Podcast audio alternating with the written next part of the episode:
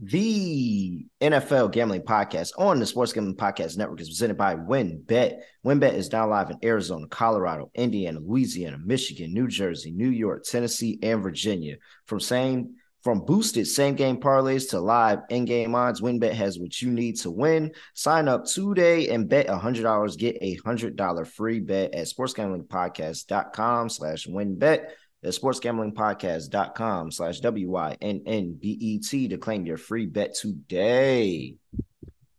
We're also brought to you by the SGPN Thanksgiving free roll contest.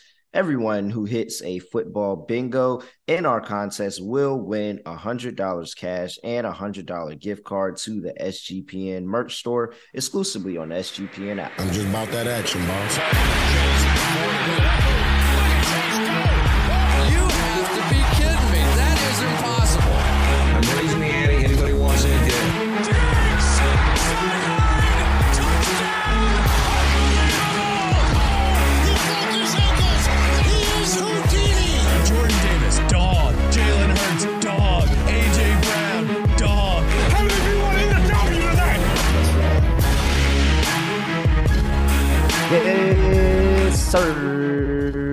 Back with another Tuesday edition of the NBA NFL. Wow, we're talking NFL.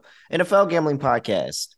You know me, you know the voice, you know the guy. It's me, really real, villain real, Terrell Furman Jr. And I have my guy, partner in picks, Scott Studio right. So, Scott, what's going on? Yeah, doing pretty well. Looking forward to going through the NFL slate. I know there's currently football on, different type of football, and it's in a different country.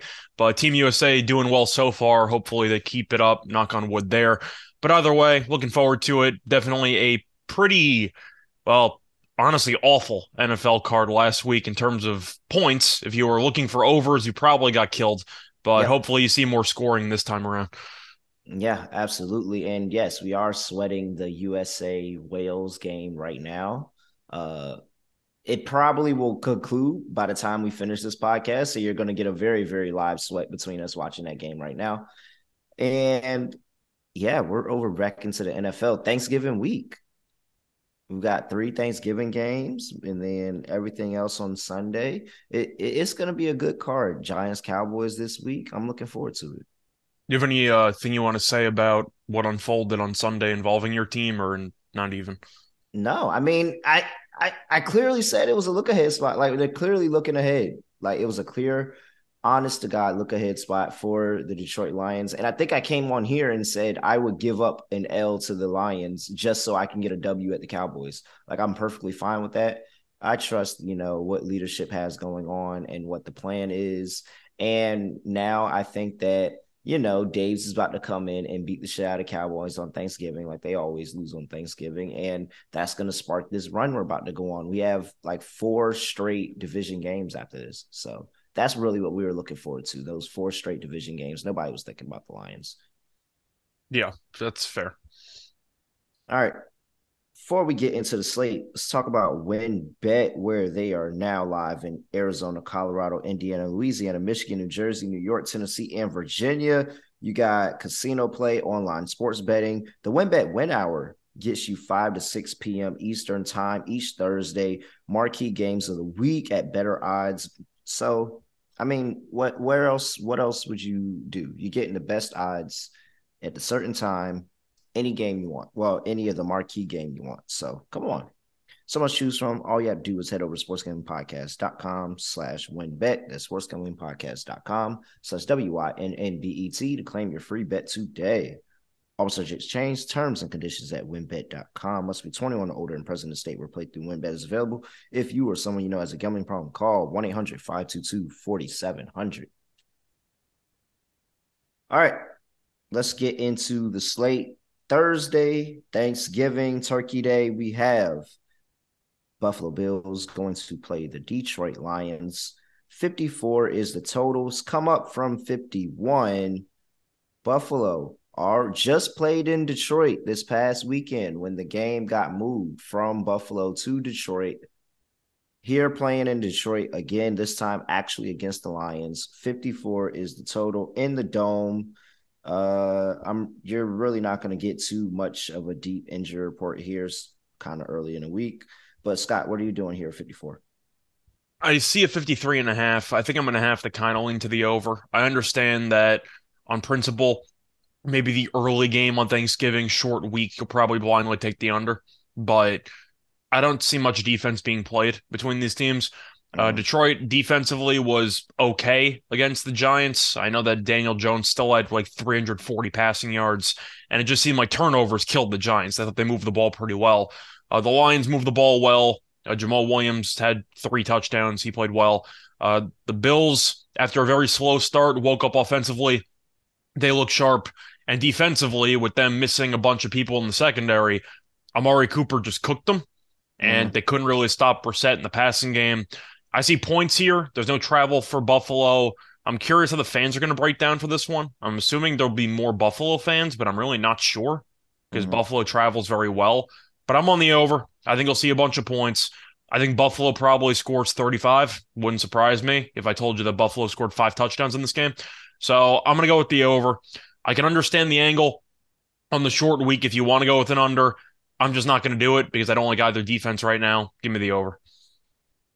Yeah, um, I almost, uh, I kind of want to go, I kind of wanted to go over, but I think I'm going under here. And it's just that uh we're still playing on a Thursday and totals of 50 or of over 50 or 50 or more. Um 24, 14, and 1 to the under. So pretty good historical trend there. And uh the Bills road unders are 5 and 0 this season. And so that's another another key portion there. And the Bills already playing in this stadium last week, but it's just more kind of fate in his lines. I think that there's going to be a lot of regression offensively after you know putting up 30 piece on the Giants that I don't think that they're going to have to and be able to do against the Bills defense. I think that they're going to struggle against that Bills defense and to move the ball, and they're going to look to establish the run, try to get anything going through the pass, and I'm no, I think the Bills defense is even though it's banged up, they still one of the number one defense in DVOA over for the season, still the Buffalo Bills. So um I feel pretty good about the Bills defense holding their own. And then I mean, we'll see. I, I don't think that the I don't think that this total's too high where I can say that the Bills are going to do all the scoring and be able to take this over the total. So I think with a large spread, Bills doing most of the scoring, I think this is a regression game for the Lions offensively. Yeah, I'm going under the 54. I'm just penciling Buffalo in for basically 35. So I'm just assuming that Detroit can get to 20 or 21. Yeah, We'll see. I don't think they do. Uh, give me a Detroit team total under two. Okay. All right. Next game we have the New York Football Giants going to play the Dallas Cowboys in Dallas. 44 and a half as the totals come up from 43. I hate to say it, but I'm going under this one too. I'm going under in this one too. And it's really Dallas defense. I think Dallas defense is going to, you know, continue to play as good as they have all season. But I think this is the get up spot for the Giants. I really do. I think this is the get up spot where Dave's Wink, Wink, Wink is going to find a way to dial up this defense and dial up a blitz, something that can get to and rattle Black, ugh, get and rattle Dak Prescott and to end this game, get them off balance, get them just feeling uncomfortable, especially after giving up 30 points last week. Like, I understand that, you know, there's a bunch of injuries on that defensive side of ball for the New York Giants. Adoree Jackson's going to be out for three to five weeks. And I do put uh, Adoree Jackson's injury on the coaching staff because everybody said you shouldn't start play, you shouldn't have your starting corner, your best corner that's been playing lights out this season, returning kicks because freaking uh, Richie James just can't hold on to the ball. Like you should have found somebody else. You should have went an- another direction with it rather than using him. Now he gets injured on a kickoff on a punt return, and he's out now. So Guy got injured Um, anyway, but I'm kind of surprised that Wan'Dale wasn't doing kick returns, but he got hurt as well. yeah, yeah, and it, it really was shocking. Wan'Dale probably should have been the person back there doing it if you wanted anybody doing it. But hey, it is what it is. I think the defense is still dialed in this game. You're going to get a good pass rush from this defense. You're going to get a bunch of different looks, and they're going to really just throw the Cowboys off their game and just again another little bit of a letdown from where they just blew out the Vikings last week. I think the Giants defense steps up And because I know the the Cowboys defense is really, really good and they're going to give our offense some issues, I think this is going to be a defensive struggle on Thanksgiving in a division game. Give me the under 44 and a half. I'm on the under as well. I feel like a lot of it has to do with the fact that I know I just mentioned on like the over. It is in the the uh, Detroit game against Buffalo, but this is a division game on a short week, which I just think is a completely different animal. Mm-hmm. And you're looking at what the Cowboys want to do. They want to run the ball. And can the Giants stop the run? Not really, if I'm being honest. So I do think Dallas can run the ball well, but the point is I think they're going to eat up a bunch of clock. We saw their game plan against Minnesota was basically setting up play action. Of course, he had Pollard who went nuts for two receiving touchdowns and 100 something yards, but for the most part, Dallas just dominated time possession. They had a couple of really long drives, and I do think that the Giants are going to try to deploy a bend but don't break defense. They might give up a lot of yards, maybe hold the Cowboys to a bunch of field goals and try to win that way. Yep. My question for you is: Do you think the Giants' offensive line can actually hold off the Cowboys' defense? The Cowboys' defensive line because it seems like we both agree not really. I, um, I actually don't think it's. I don't think it's going to be more of like the pass rush. I just think that they just have a really good scheme going on where they're just throwing teams off balance. So I think the offensive line is going to be okay. It's not going to be like a uh, the Giants aren't going to be able to move the ball at all. I think that there's going to be similar to, and really similar to the Lions game where the Giant Daniel Jones had 300 something yards passing. Like he, yeah, they were able to move the ball in that game, but they just couldn't put up points. I think that they'll be able to move the ball somewhat, but this Dallas defense just doesn't give up a bunch of points. Like they are going to protect the end zone, protect you from putting points on the board, and I think that's where they're going to give us a lot of issues. Well, I also do want to ask, with Wan'Dale being out, your receiving core now is basically a hodgepodge of Slayton, who yep. I like. You have Golladay, who is still on the roster, even though most fans kind of don't want him to be there. And Richie James, as you said before, or whoever you want to technically mention as their third wide receiver. Do you think that's good enough? Because you're assuming Diggs will be matched up on Slayton. Because I don't think the I, Cowboys are scared of Golladay. I don't even think I don't even think that I don't even think he's going to travel with Slayton. I wouldn't put him on Slayton. I would not put him on Slayton. If you told me that, uh, I think he's the only receiver worth a damn on the current roster. No, but I wouldn't put him on there because that's just a pure mismatch of how, like, Slayton's going down the field. He's going down the field. He's a burner. He's going to get behind you and get into the next level. And that's not what um Diggs does well. Like that's not we see we talk about double moves, him biting on double moves all the time and all that. He takes a bunch of chances, and Slayton's a guy that's gonna if you take a chance, he's gonna kill you for it. And so, I'm I'm gonna push back on that a little bit. I, I think he took a lot of chances last year, and that's why he got burned all the time. This year has actually been really, really good. And he absolutely shut down Jefferson. Jefferson did nothing the entire day. I think that even though I acknowledged he was an extremely boomer bust corner last year, and I was worried about how he'd hold up this year. He actually really has not given up basically any big plays this year, and he's done a much better job of avoiding the biting on double moves and stuff like that. But it's mostly just the fact that I'm not sure how the Giants are going to consistently move the ball besides running it with Saquon, who was terrible last week. I think he'll get back on track. It's mostly just assuming both teams are going to try to run the ball and drain clock in a division game. I, I don't know how much stock to put into the Monday night game earlier this year because you had Cooper Rush at quarterback, but that game was an absolute rock fight for pretty much the entire way through. Mm. I am going to go with the under in this one, though. It's a division game between two teams that are fighting for second place, two teams that really need wins in order to improve their playoff seeding. I think both teams come out a bit tight, and I think you're going to see a low scoring first half. Maybe the game opens up because of kind of what happened in the Monday night game the first time they played. But I do think you'll end up seeing a bit of a defensive struggle for at least the first 30 minutes. That's good enough for me. I'm going to take the under. Yeah, no, I mean it's we're on the same side that one. But the game matters. It's not like you have one team like the Detroit. I mean, Detroit, I guess, has kind of been good de- or decent lately. So you could argue they're fighting for a playoff spot. But for the most part, whoever wins this game should keyword should finish in second place. Would you agree with that? I mean, Dallas, if they win this, I think is automatically at least in second place because they have the two nothing head to head against the Giants. Yeah. No, so, I agree. I agree. I think next is in yeah, it's definitely second place or better. Yeah, that's how I look at it. All right. Um, where'd he go? All right, next game on slate, we have the New England Patriots playing Minnesota Vikings. 42 is the total, come down from 43 and a half. Early money says all the money is on the under in this game. Oh, I mean, I I'm on the under.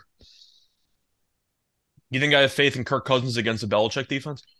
I I really I really want to find some type of way that says that Minnesota is able to move the ball here, but dog, last night was terrible. I had a I had a great time. Well, I mean, it- yeah, I had a great time. I was on Cowboys. So was I. Yeah, so I had a great time, but in terms of Minnesota, absolutely terrible and disgusting. And you got to think it turns around on a short week. You got to think they turn that around in a short week. Like, there's no way you go play as bad as you played in that game. And it just seems like during the two entire NFC East teams. So maybe that's a little peek ahead for the future. They're struggling against the NFC East a lot, but I don't know, man. I mean, uh, you're this you're not going to give me a total that's low enough where I'm not going to say, yeah, I'm probably going to take the under. Yeah, I have And to go then, with the and then you're talking about the the Patriots offense that still looks bad.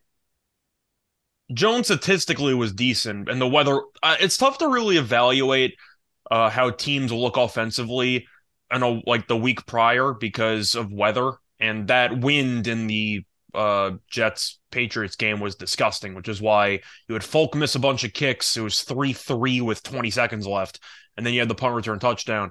Having said that, Jones did do decently, which is also M. concerning. Jones. M. Jones did win them the game. Yeah, that is true. That is technically true. But the point is, you look at Mac Jones's numbers and you're like, all right, what did he complete? 80 something percent of his passes, 240 yards, pretty good. Then you look up and you see they have three points on offense. So the Patriots are going to drain a bunch of clock. They're going to run the ball. Minnesota, I think, is going to struggle with Kirk Cousins against Belichick's defense. Ooh. This New England defense is very, very good. And Judon's a really good defensive lineman. So I do think you're going to see Minnesota struggle in pass protection. The Cowboys sacked Cousins what seven times? I mean, it was it was hideous that de- that offensive line uh, against the Cowboys last week. I think you'll see a similar story here. So for me, I'm just going to go with the under. I think you'll see a very ugly game. Mhm. I think New England has a good shot to win the game, but once again, this is a total show. I'm just going to go with the under. I'll dare one of these teams to break through repeatedly offensively. I don't see that happening. Now, it isn't a dome, which helps, but I am going to go with the under. I really don't see New England taking many shots, and I think Cousins will be running for his life the entire game. So I'm just going to go with the under. All right. Next game on the slate, we have the Baltimore Ravens going to play the Jacksonville Jaguars on Sunday. 44 is the total, 46 and a half is where it opened. Come down to 44, probably after that abysmal offensive showing versus the Panthers at home. Weather for Jacksonville looks like 15 mile per hour winds, overcast, 78 degrees. What are you doing in here with a total of 44? So I'm going to go with the under in this one. I understand if you're expecting a bounce back performance from Baltimore because they really were not good against the Panthers once again, just like the Patriots game.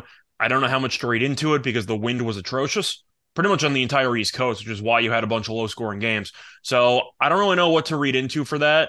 But since the weather was so bad, I'd at least expected the Ravens to run the ball better, and they did not. They really didn't do anything on the ground. I know that Lamar Jackson had a rushing touchdown, but Kenyan Drake was supposed to start. He did basically nothing. Uh, Jacksonville's off the bye. Uh, are they a good offensive team? No. Occasionally they have moments, but I'm still not sold. Baltimore secondary has really picked it up. And I can't say that I'm totally surprised because they had a bunch of injuries uh, earlier in the year. Uh, Peters and Humphrey were battling injuries, and it seems Mhm. like they're fully healthy and they've kind Eighth of looked sharp. DVOA. I was going to say they've been sharp since. So I think that there's a common misconception about Baltimore now that the pass defense is awful because of a pa- because of passing yards allowed per game.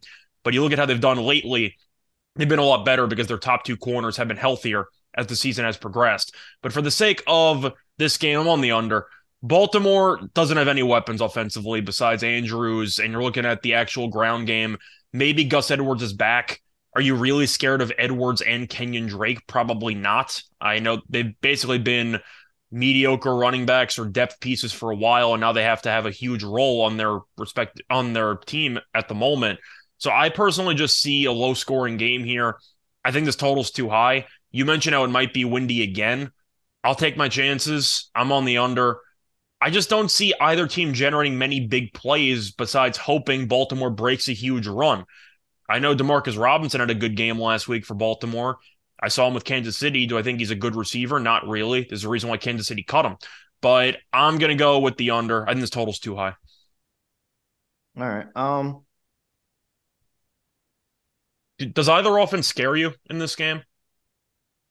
yeah, the Ravens. Because But I'm saying uh, you're saying the Ravens scary because you're just hoping Lamar or, or just breaks one and No. they run wild. But I don't see many no, big I don't think. No, it's not even the run game for me in this in this game. I'm not even looking at the run game. I think that this is more of a pat. This is one of the games where Lamar's going to look really, really good as a passer, and it's going to show how much the Ravens have been trying to make an emphasis on him as a passer this year. Like that, they have come into this year, and you can see throughout all the games that hey, we want Lamar to sit in the pocket and be able to just fire the ball, and we move the ball through the air.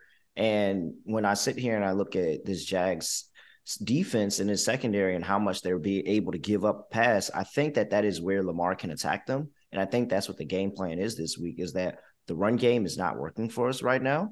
And we are going to keep workshopping it. We're going to keep trying it. We're not going to abandon the run, but we are going to make an uh, conscious effort to attack them through the air and be able to move the ball down the field and put points on the board. So um, I think this is actually a little nice of a bounce back spot for the Ravens on the road going to play Jacksonville and just what that defense has looked for Jacksonville, which is 28th in pass DVOA. Yeah, So- you look at the numbers for Jacksonville lately, especially they can stop the pass to save their lives. So Yeah. Baltimore should try to move it through the air, and I think they'll have some success. I think this is their bounce back. I like Baltimore's team total over. I think Baltimore's going to perform well. I don't think Jacksonville contributes much at all in this game. Yeah, I give you. Uh, I would if I had to pick the side, I would guess I'll say under because I don't know what Jacksonville is going to do. I really But see like a my best play for 27 this- 13. I really see a 27 13 type game. I think Baltimore wins Yeah. comfortably. Yeah, I'm. I feel really good about Baltimore's team total over. That's one of my favorite plays. But uh, yeah, if I had to pick, I'll just say under because the Jazz Jacksonville has not looked very well as of late. Yeah. All right.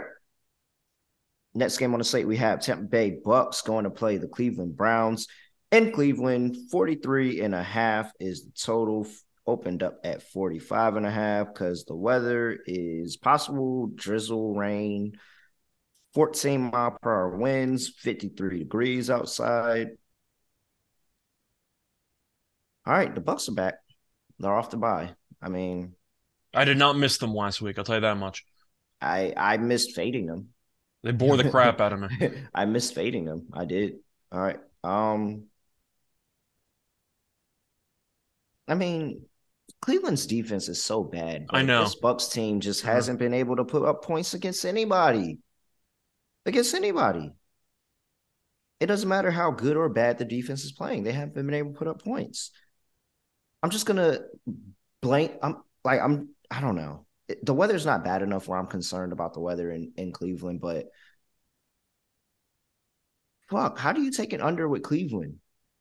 I'm not sure if you can. I've made a fortune this season blindly betting Tampa team total unders.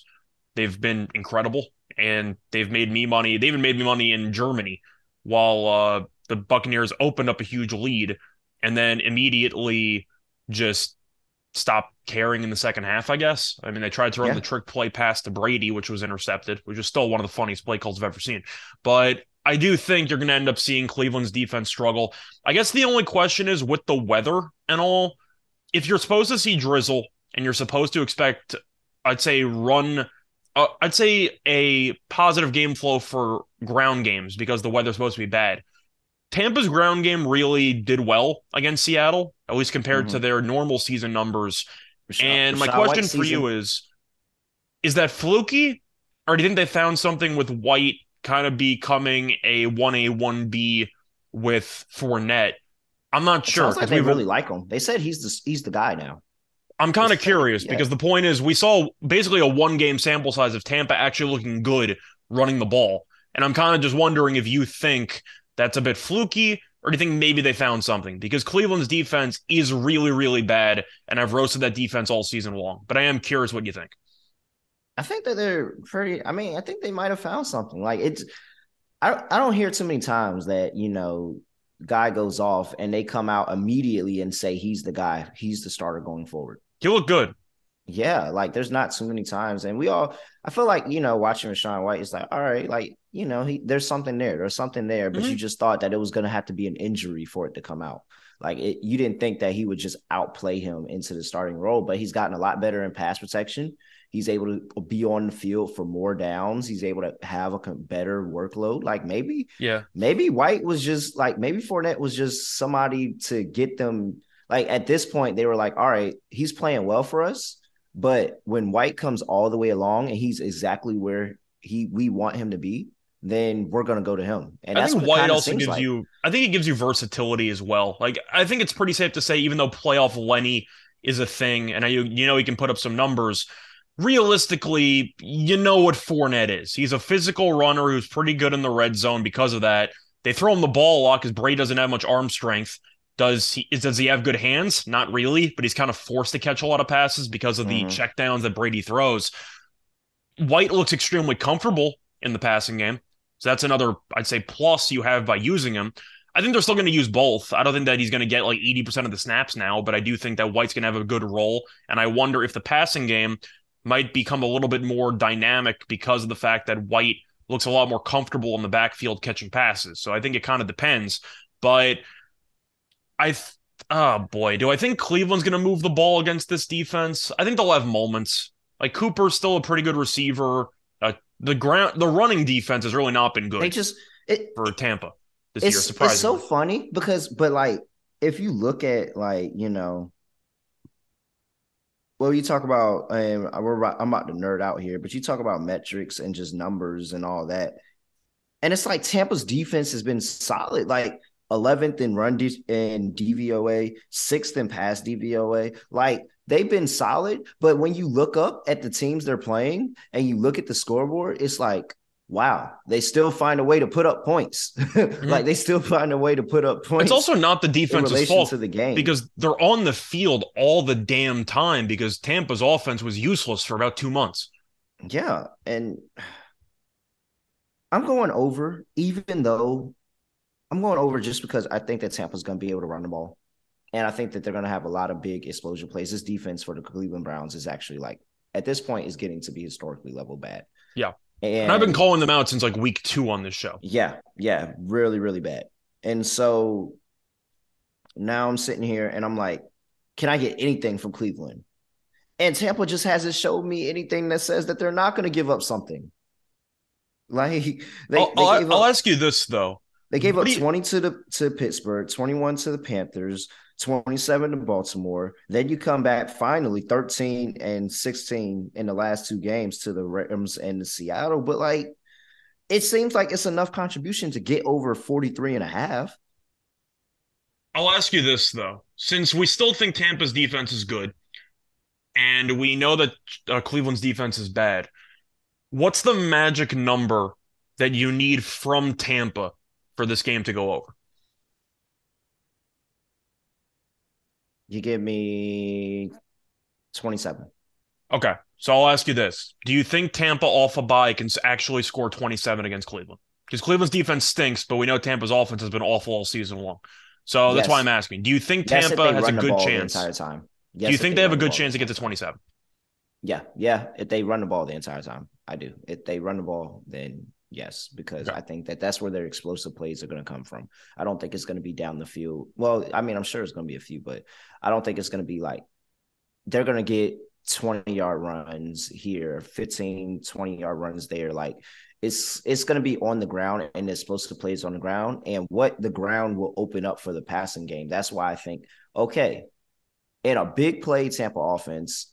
I think they can put up points. It's when you got to be methodical. You got to have long drives. You got to go down the field from the your own 20 and go score a touchdown. That's where I'm like, all right, Tampa just doesn't have that in them. But to get big chunk plays, to be able to work with short fields that they may be given, yeah, I think that Tampa will do pretty all right. I think I'm to lean to the under. I really don't feel great about this. This is probably one of my least favorite totals of the overall card because Cleveland is such an over team because of their defense, but Tampa is such an under team because of their defense. But I'm going to go with the under. At the end of the day, we said the magic number from Tampa is 27. I'm going to dare them to get there because I believe they've yet to get there all season long. So if it happens, it happens. But I do think that a lot can go. I think a lot needs to go right for the over because you mentioned the weather as well. And Cleveland wants to run it. Tampa historically has been good at stopping the run. This year, not so much, but they completely shut down Kenneth Walker last week. So maybe they turned a corner.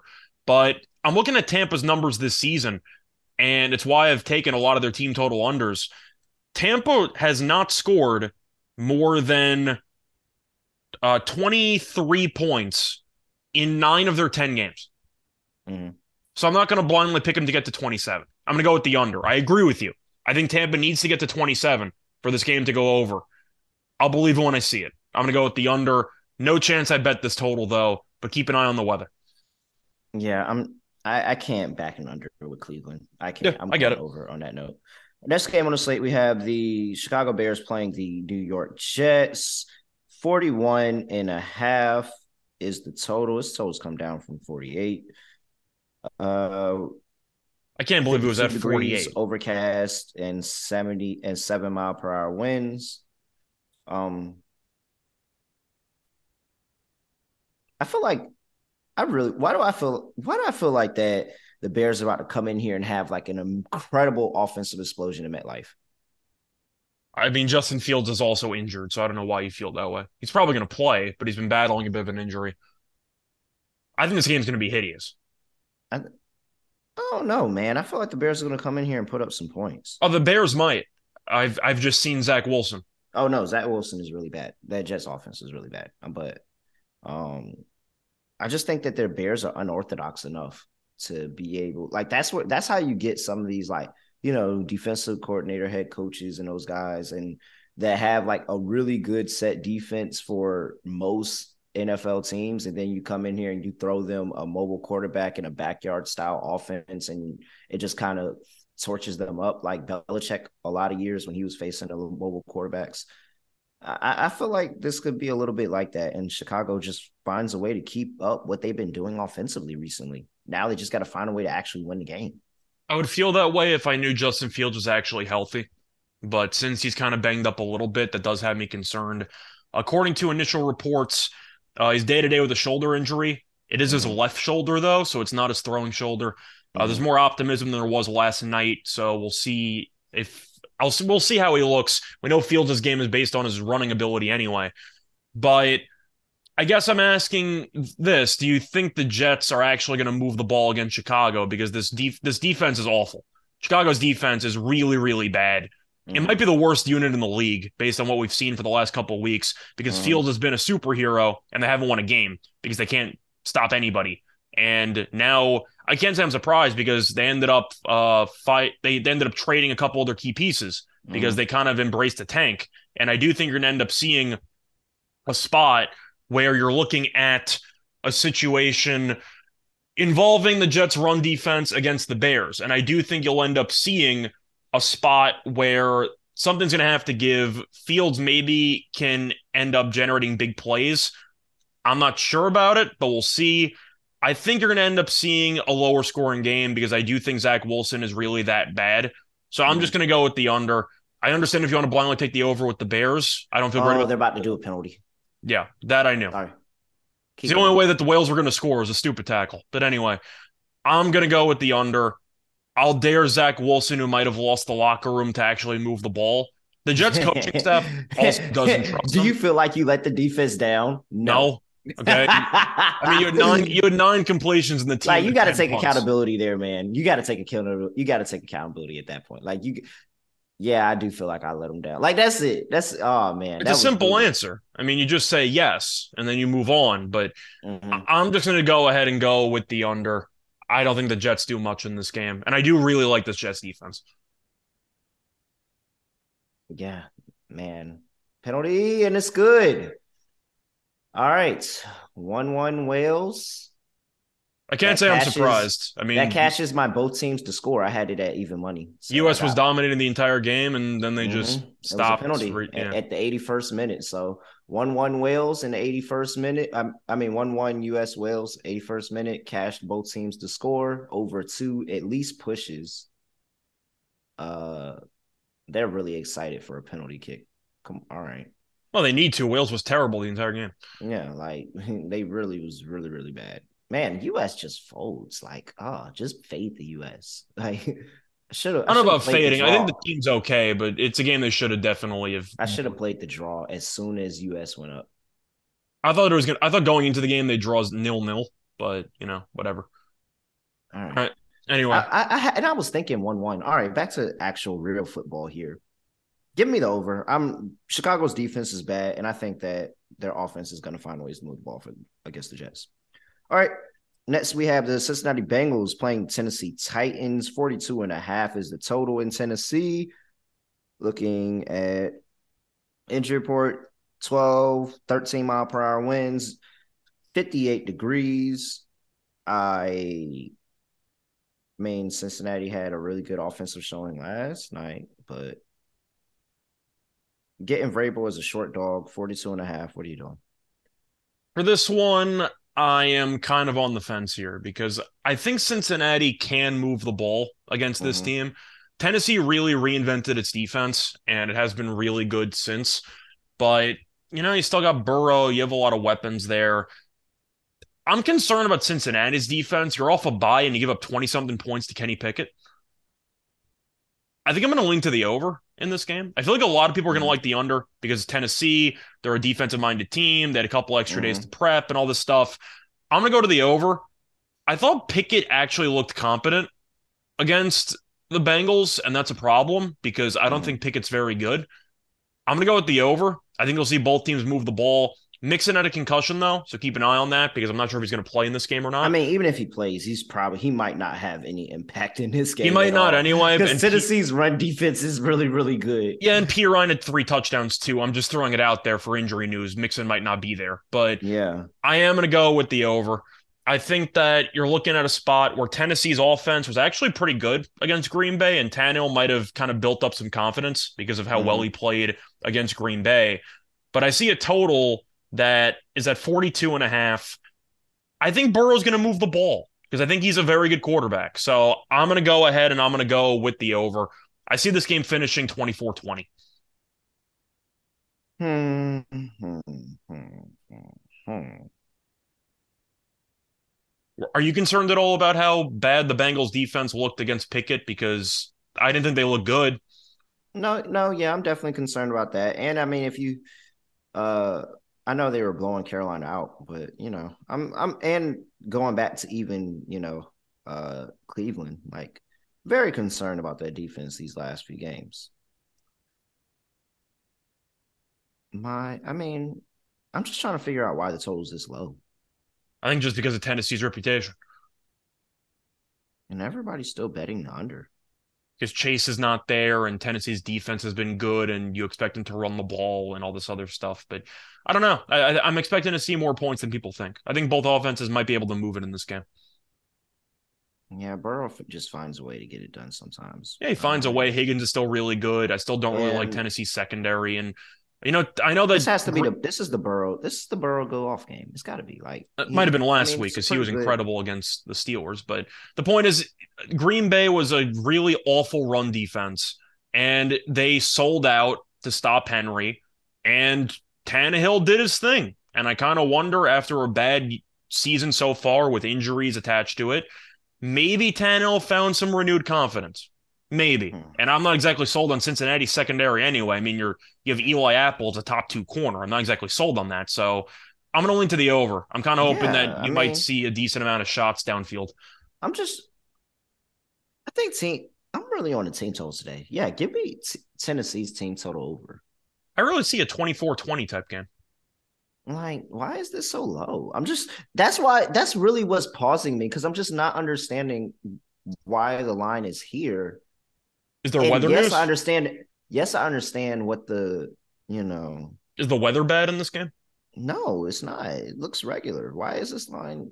Okay, whatever. This just seems like we're way above the pack in this one. Give us all over. Yeah, I agree. That's very, very confusing. All right, whatever. Houston Texans playing the Miami Dolphins in Miami. 46 is the total, up a point from open at 45. 11.2 mile per hour winds, 86 degrees, humid outside. I mean, well, I gotta say this. Let's let's. Let's start with this. This line is 12, and so double digit spread games have a history of going under. But man, is Miami gonna cook the fuck out of the Texans this week?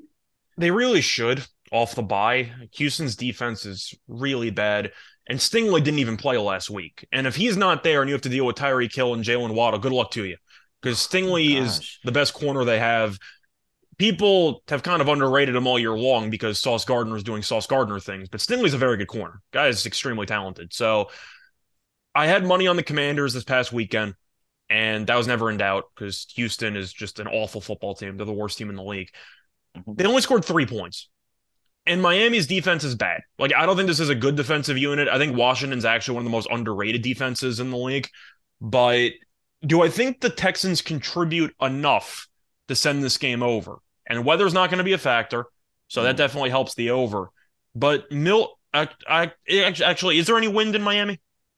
Uh, Because you know the temperature No, is going to be fine. no, I think it, what I just say. I forgot what I just said. Hold on. It 11 looks like 11 mile per hour wins. Okay, it's not I terrible. mean, it's it's not no, it's not bad. You sh- you're NFL quarterback. You should be able to throw in that. I guess I'm going to ask you this: If Miami gets to 30, do you think that Houston can actually do enough to send this game over? Do you think Houston can get to 17? And that's only assuming Miami scores 30. Like they could score. yeah, 40. that's what I'm saying. Like like Houston could really dial up a defense, and but it just seemed like they could come lackadaisical off the bye, looking past Houston. I mean, you're coming off the bye and you're going to play Houston. Like you're not really, you know. You know Like, what? I think I think I'm going to go that with the over in this game. I just I, I think I'm on the over. The more that I think about it, the more I see Miami opening up an immediate like 30 to seven lead, and then you and have then not have caring and you just have Mills garbage time for about a quarter. That's really how I see this going. I see garbage time being a serious Why would you take this? Why would you take this game serious if you're Miami? I feel I really feel like there's no way Houston's going to stop Miami. Miami But should take Miami's this just game not seriously. gonna They're, they're going for a division title. Buffalo's like falling apart. Like Miami can win the division. I think I Yeah, actually think so I Miami's think going to be Miami's- focused. I think they're no. I mean, I I think focused on the offensive side of the ball, but defensively, like who cares? Your offense is putting up what probably 35 easy points in this game. Yeah, I, I think I'm on the over. The more that I think about it, I really see a positive game flow for Houston garbage time to allow Houston to score points. And we even saw in They're going to garbage time. They're going to garbage garbage time cover the spread, and they're going to hit the over. we saw it in the Commanders game. Commanders were up basically 23 to 3. And then the Texans just went down the field when it didn't matter and they scored a touchdown at the end. So I I can see an over here. And they do it all the time. They really because it they're so all used to it. time. They're garbage time experts at this point. Like, so I'm gonna go with the point, over. At this point, is Davis Mills challenging Rams Jared Goff for garbage time expert? I still think the Hall of Famer is Blake Bortles, but that's a separate story. Ah, Blake Bortles is my all-time favorite garbage time. Bortles was quarterback. crazy. He won me a fantasy title uh, from garbage time. Uh, yeah, so man, I just, oh my gosh, yeah, I, I just, I can't see Miami's defense caring at all. I really, they might care for a half, but the game will be over at that point. So All right. Atlanta, is, the Atlanta Falcons playing the Washington Commanders in Washington. Forty-three is the total. Opened up at forty-two. Washington, let's see, fifty-four degrees. Possible drizzle, seven mile per hour winds. Uh, well, I mean, Atlanta's offense did something this week. Oh, they did. It was Which is a against the Bears, more. though. So I don't know if that counts. Which is a lot more than I mean, I don't know. I'm, I'm I just- really think don't the Bears offense defense is the good. worst in the league. I don't think that Atlanta offense is is any good anymore. I don't think you can back them with any confidence. I'm going under. I think the only concern I still have regarding Atlanta is that if you stop the ground game, I know it's easier said than done, but Washington's a very good defensive front. Chase Young maybe comes back this week. He was rumored to come back last week and he did not play. But if you stop Atlanta's ground game, they're screwed because the coaching staff doesn't trust Mariota, and I'm also not sure Mariota's any good.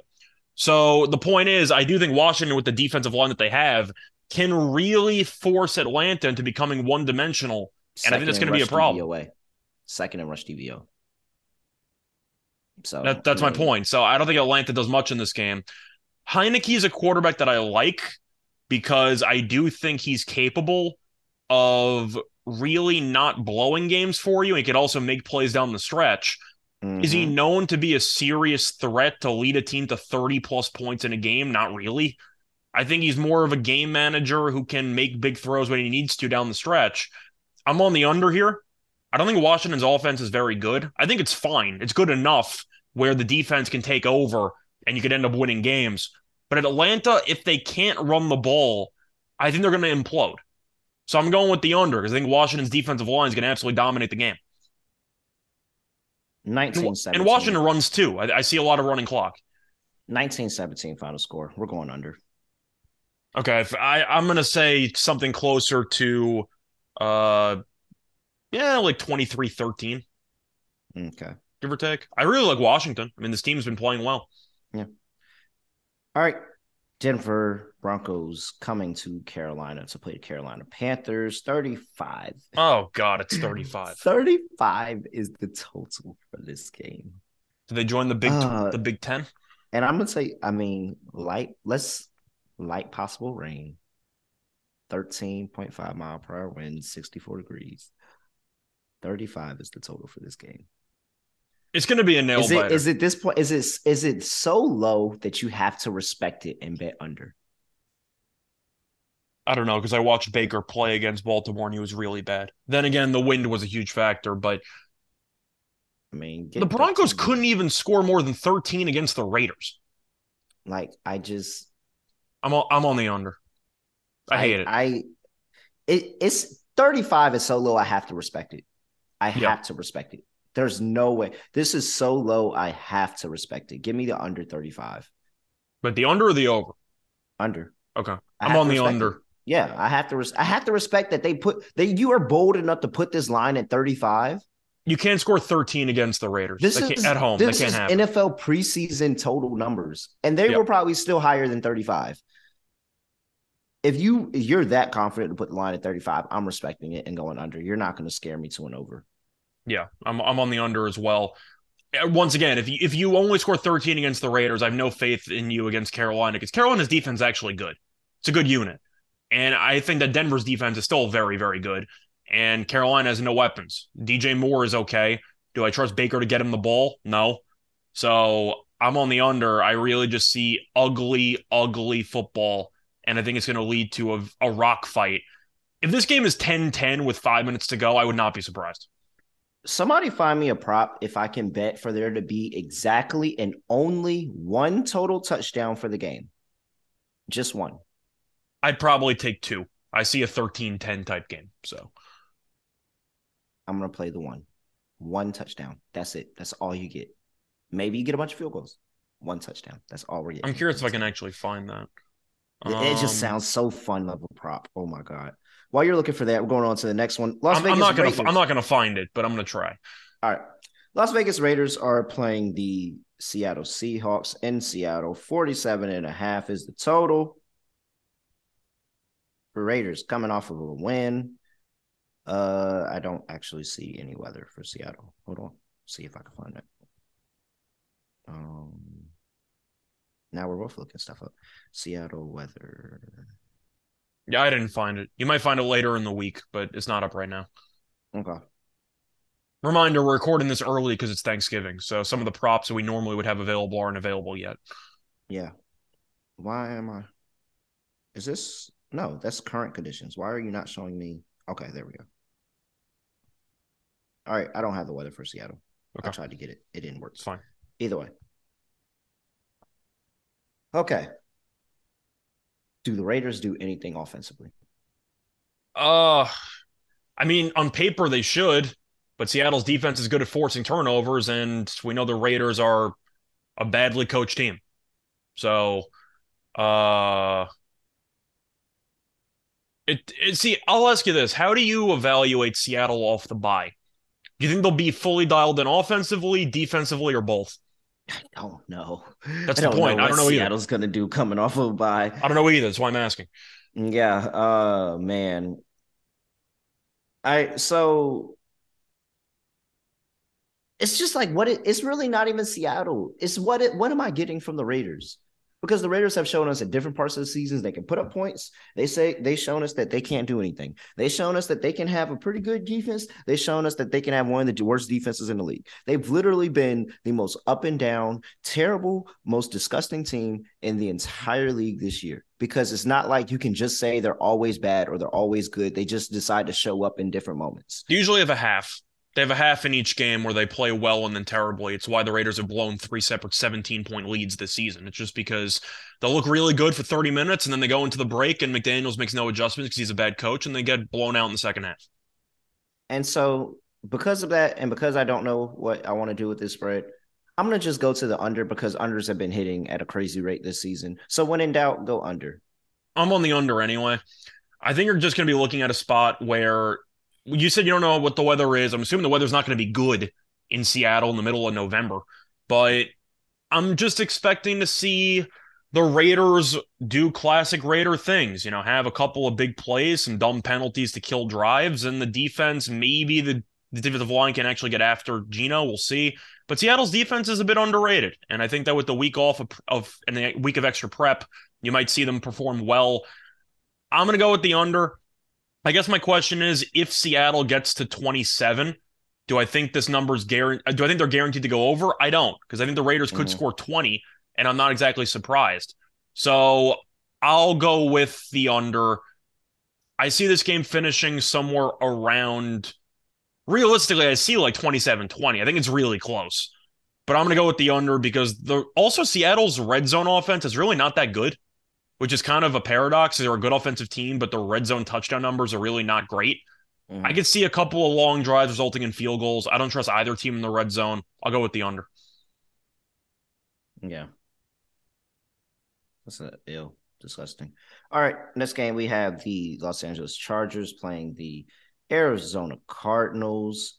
47 and a half is the total in this one. Come I'll down ask you this though: does does the Monday night game that hasn't happened yet have any impact, or do you think it will, besides injuries, on your handicap for this total? No, because I think now are we just assuming Ky- since Kyler's sitting out tonight that he plays next week? I think he should. You have a separate question of if Arizona's better with him or not, but we're not going to get into that. Um, yeah, let's assume Kyler plays. Let's assume that his uh the batteries in his controller died and he had to leave the house. hmm So I think I'm going to go with the over. hmm It's really just a spot where I'm not sure if I like either of these defenses. I'm not going to fully blame the Chargers, though. Like, you know, you're against the 49ers and the Chiefs back to back weeks. So you're supposed to lose. The fact that both games were competitive, I think, was definitely a surprise to me. I thought the Chargers would be competitive against the, the Chiefs because of all the injuries to the wide receivers. I thought the Niners were going to kill that team, and they hung around for a half plus.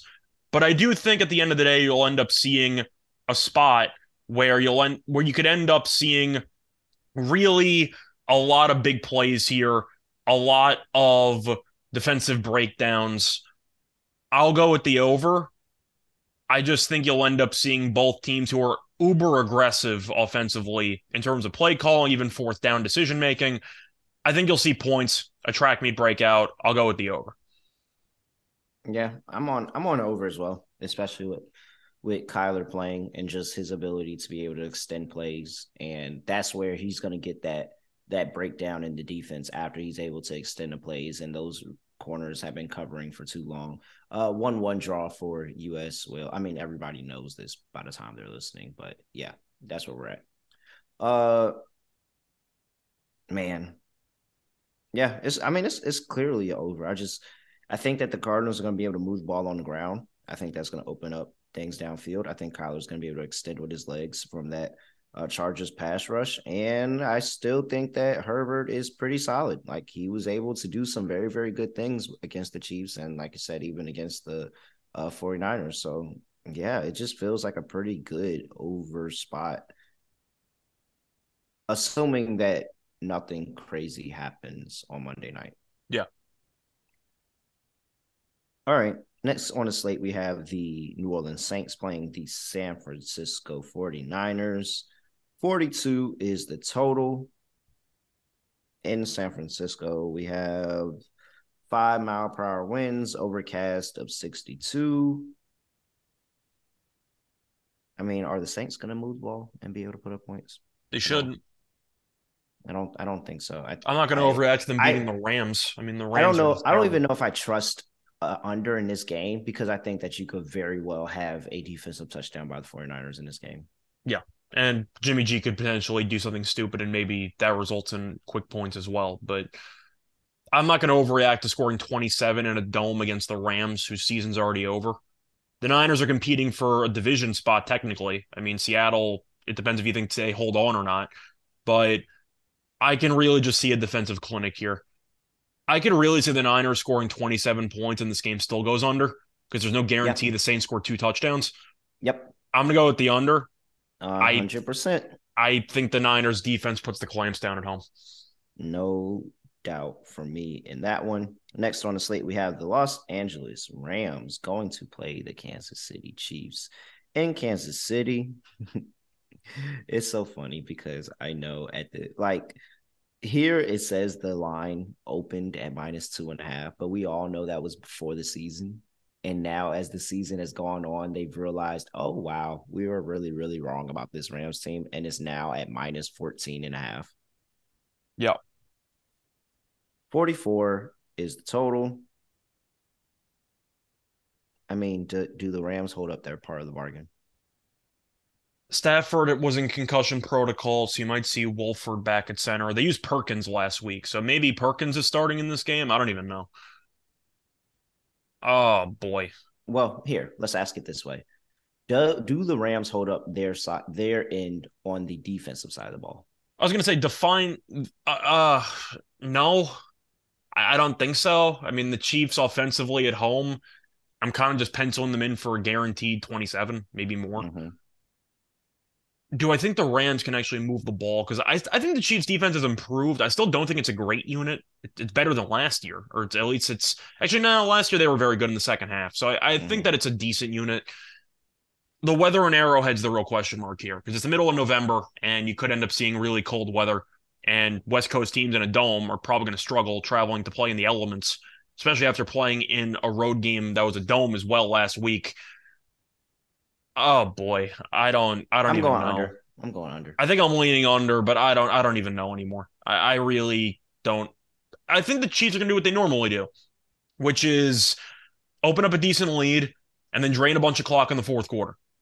They're gonna take their foot off the gas. They'll go on a five minute drive to kill the final five minutes. And I think they'll end up winning this game comfortably. But do I think that the Chiefs are going to end up needing to score more than 27 points in this game? No. I could see a 27 to 10 type final, 27 13 type final. I guess I'll lean under. Um, I'm hoping for bad weather, but I do think it's definitely possible in Arrowhead in November. In November, so give me the under, but I don't feel great about it. All right.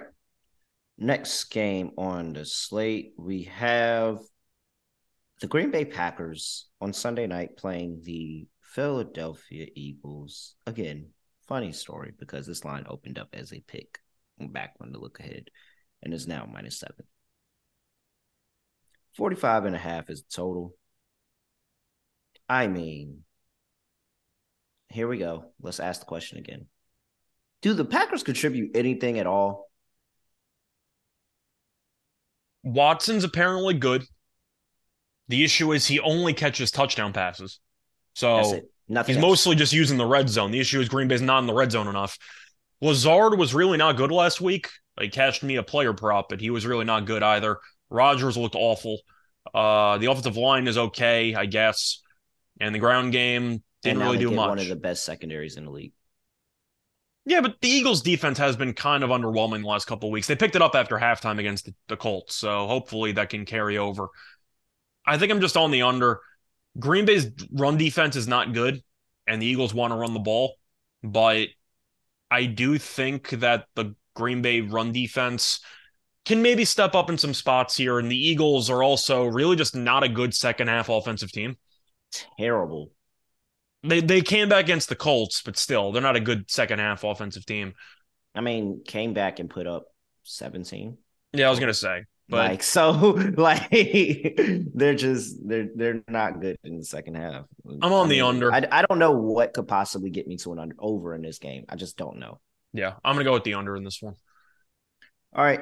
Monday, one week from today, we have Pittsburgh Steelers playing the Indianapolis Colts. 39 and a half is the total.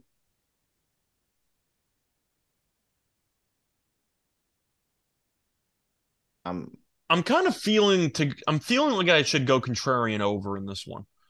I want to. I think I'm going to. I think I mean it's the it's in a dome. Okay, we can bat Mac. That's Ryan. what I'm saying. It's in a dome. in The Steel. I know the Bengals are off a bye, but Pittsburgh's defense really looked awful last week. Besides T.J. Watt doing T.J. Watt things, Pickett moved the ball a bit, and the Colts. I know that they fought hard. They blew a game they probably should have won. I am curious if that maybe Mhm. lingers, but I think both teams have weapons. I think you could see some points here. It's a very low total, but I think I'm going to lean over. I think a lot of people will blindly take the under here, but eh, Pittsburgh's defense might be coasting in reputation right now. I'll lean over. I'll go contrarian. The fact that it's in a dome is a massive bonus. Yeah, I'm uh that's a huge bonus. And because Matt Ryan's just way better in the dome. 19th in pass DVOA for the Pittsburgh Steelers. And I really just after watching Burrow get whatever. I mean, I know we t- we shit on Matt Ryan and just his decision his decision making with the ball is is bad, but he, He also just can't a way move. to It's- put it's a some g- yards. It's a guaranteed sack if you have any pressure in the backfield. I don't know. Um, oh, what did we call him? Uh, Toffee Vic. Toffee Vic Okay. had some wheels a couple, uh, a couple of days ago. Toffee Vic and Matt Ryan. So, yeah, man. No, I I think I want to go over to. I understand why it's this low and why it's comically like this is comical at this point, but I think Kenny Pickett can do enough to score points, and I don't think Matt Ryan is gonna like he's not gonna not take advantage of what the Steelers secondary gives them at times. You might even get a defensive touchdown in this. That's game. why I'm sitting there like you, you, I feel like there's gonna be turnovers, but it's still gonna be opportunity for points there. Like I just don't, I don't know. I feel a lot better with Matt Ryan at home being able to put up some points against a pretty average Pittsburgh secondary. So yeah, let's do it. Over on Monday Night Football. All right. Before we get into our lock and team total, let's talk about the Thanksgiving free roll contest because if you like Super Bowl squares, then we have what you need. Our friends at Play Action Pools set us up with the football bingo contest on Thursday's slate. So simple to join, free to play in the app. Once you enter, you'll get your bingo card. Like that's your bingo card. Print it out, uh, make another one in person, mark it, you know, do it like actual bingo. And as whenever a touchdown is scored on Thursday, check your card, see if you have that player or if you you know that person that scored touchdown. If you do, and you have bingo, you can win a hundred dollars cash and an SGP hundred dollar gift card as well. Super dope contest, super unique, really really fun. Y'all make sure you tap into the Thanksgiving free roll contest. All right. Lock and team total for my lock. I just don't get it. I don't get it. I don't understand. Give me the over in Tennessee and Cincinnati, 42 and a half. I just don't get why it's this low. And it just feels like we're stealing. Maybe it's a trap and I fall into it, but I, I'm feeling I'm feeling froggy. So I'm jumping on it. Bengals, Titans team uh total over 42 and a half for my team total.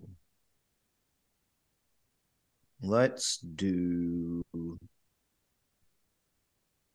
Yeah, Jacksonville Jacksonville's been really bad. All right, I'm going with Jacks with the Ravens team total over. That is oh holy crap, I lost it. Okay, well, I'm gonna give it to you in a second. I'm gonna let Scott go, but I'm taking the Ravens team total over as my so two overs for me. Ravens team total over and over in the Bengals Titans game. All right. Um, so initially, I was on the fence about this game, but the more that I thought about it, the more I actually liked it. My total lock is going to be the over 46 in the Dolphins Texans game. I really see a great game flow for this game to go over. Miami's defense has been really bad this season, but it hasn't mattered because the offense is so good. The Texans still might be missing Stingley. They got nothing to play for. This team stinks, but they're used to garbage time, and I think they'll be able to move the ball. Plus, I think Pierce can maybe get going after having a terrible game last week. So I think that if Miami is going to end up getting to 30, which I think they will, I could really see a backdoor cover here. But Miami's defense has really left a lot to be desired. I can see big plays. I'll take the over 46 in that one as my lock. And for my uh, team total, I am going to go to a Thanksgiving game. I'm going to go to the late game between the Patriots and the Vikings. And yes, I know it is in a dome, but I don't really care in the situation. I will go with the Minnesota team total under 22 and a half. I get that you can make a case for them maybe having a motivated performance because of the no show they had against Dallas. But New England's defense is low key crazy. And I'm just looking at Minnesota's offense and how they really have a hard time in pass protection. In fact, they're eight and two with a negative point differential, which is hilarious to me. But New England's defense has been so damn good the entire season. They had the one slip up there against the Bears on Monday Night Football, but Minnesota really just has not used the ground game that much, even though Dalvin Cook's a good running back. But just to go through the actual defensive performances for the Patriots this season, this is points allowed going from recent, uh, most recent to least recent game. Three, three, 17. You had 33 against the Bears, 15, 0, 27 against the Packers. Then you had the early part of, part of the season. But the point is, they've allowed less than 18 points in four of their in uh, five of their last six games. Yeah. So I really like how this defense has played. Cousins got sacked about seven times. I don't think they can pass protect. And you know Belichick's in a game plan to just take away Jefferson, force anybody else to beat you. And I think the Vikings are going to struggle. I just think they're really not a great team. And I think that at eight and two, they're extremely overrated. 22 and a half against this New England defense, I think it's too high. New England's going to try to drain clock. They're going to run the ball, try to limit possessions. I like the Vikings team total under 22 and a half. All right. I like it. I like it. I'll dare Especially- Cousins to do something against Belichick. Yeah. We'll see what happens. And guess what? Did you did you mention prime time? Oh, I did not mention that, but it is technically prime It time is on prime a time. Thursday. It is prime So, time. So I mean, I kind of have yeah. to like that play automatically, don't I? Yeah, yeah. So I was I was sitting there waiting, and I was like, "Did he say that?" Maybe I zoned out for a second and I didn't catch it, but yeah, prime time. So yeah, I like that play. Good call, Scott. All right. I mean, I got nothing else.